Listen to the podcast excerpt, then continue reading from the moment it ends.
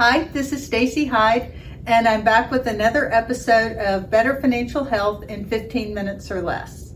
I've asked before, and I will say this again if you have any topics you'd like to see covered or anything you would specifically have questions about, shoot us an email at info at envision FP, as in financial planning, and let us know. We would love to answer any questions you have.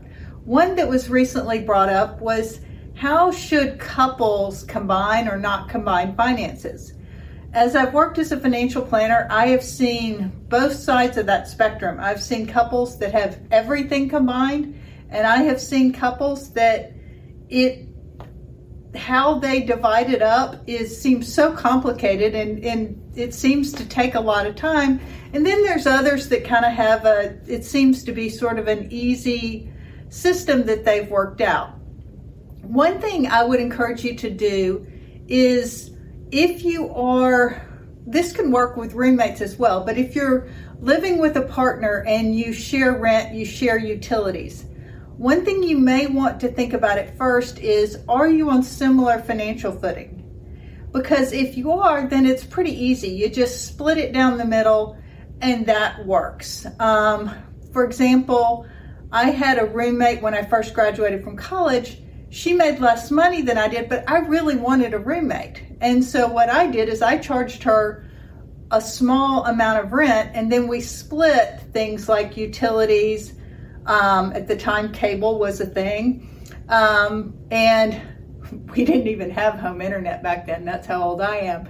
And but we split in groceries and things like that, and that worked well for us. And that can be an easy way to do it too. Um, so you do have to consider sort of what the income situation is like between the couple, because I do think it makes more sense if you've got one member of a couple that wants to live in a nicer place because that's what they've always lived at, well, then I don't think it's fair for the other part of the couple that doesn't have those level of resources to have to pay half of that because then that's just going to put additional stress on the relationship. And as you may know or may not know, the biggest reason that um, couples break up is not because they have some political disagreement or they they fight over sex or whatever. It's money. Money can really has so many different layers to it based on how you were raised. And so i would encourage you to have a common checking account that you that you both own and that's where you put in shared expenses i think for most people it's good to have some money that's your own that you can have. It can be a security or um, whatever, or it may not make sense. When my husband and I first got married, he likes to tell people he uh, quit work on Wednesday, got married on Saturday, went to Europe for two weeks. The next day, came back, started law school. So he had no income. So for us to have separate accounts really made no sense because there was only one income. So we combined everything and went from there. But we did really talk about how we were going to spend money.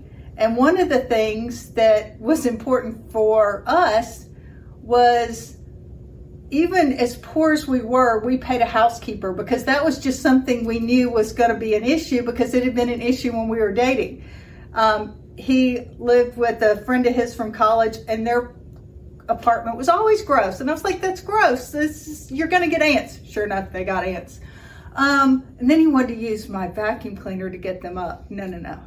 Um, so anyway, but back to this, it is important how those things come about. So I think it's most cases it's good to have a joint account and then have an individual account. And then if there's something you're saving for, whether it be a wedding, whether it be a new car, a house, um, a nicer place, a vacation. Have a savings account that you also both contribute to. And because I think to have shared goals and that you're both contributing to it, have an idea of what type of expenditure requires a discussion.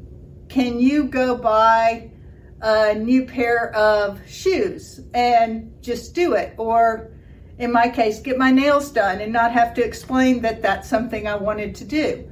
So I think it's good to sort of have that those conversations about what we should talk about, what doesn't, and it could be just an aggregate dollar amount.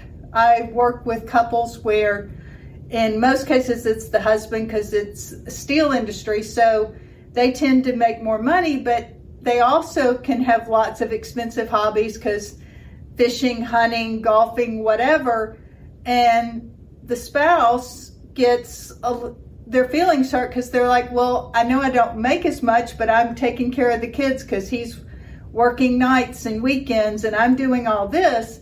So there's this sort of war where I'm spending this because he's spending this. And I think you need to come together and have those conversations as a couple, not at the time when you're mad, but just as you go into a new year, 2022, sit down and look at it and say, okay, what are we doing well as a couple? Where's it going? But also, what do we want to do? And try to take away some of the emotion around it. Because I think if you really lay out, what do we want to do? Then it gets easier to do it instead of, well, you always do this. Try that, I struggle with this. Um, you have to really remove those absolute statements. You always, or you never. It's, well, when you do this, it causes me to do this. And I see that as a financial planner, you know, because I've stopped asking people, you may have heard this on an earlier podcast. I've stopped asking people how much they spend. I just look at their checking account, see how much comes in, how much goes out, and whether they are they have any credit card debt or something like that. I can pretty well tell you what they're spending. And that's a shortcut way to understand what you're spending. And you need to figure out what you want to be spending it on and get on the same page as a couple. So, to boil it down, the takeaways are have figure out how you're going to split monthly expenses. Have a joint account for that. The money goes in, auto drafts to pay it. That'll help everybody's credit score.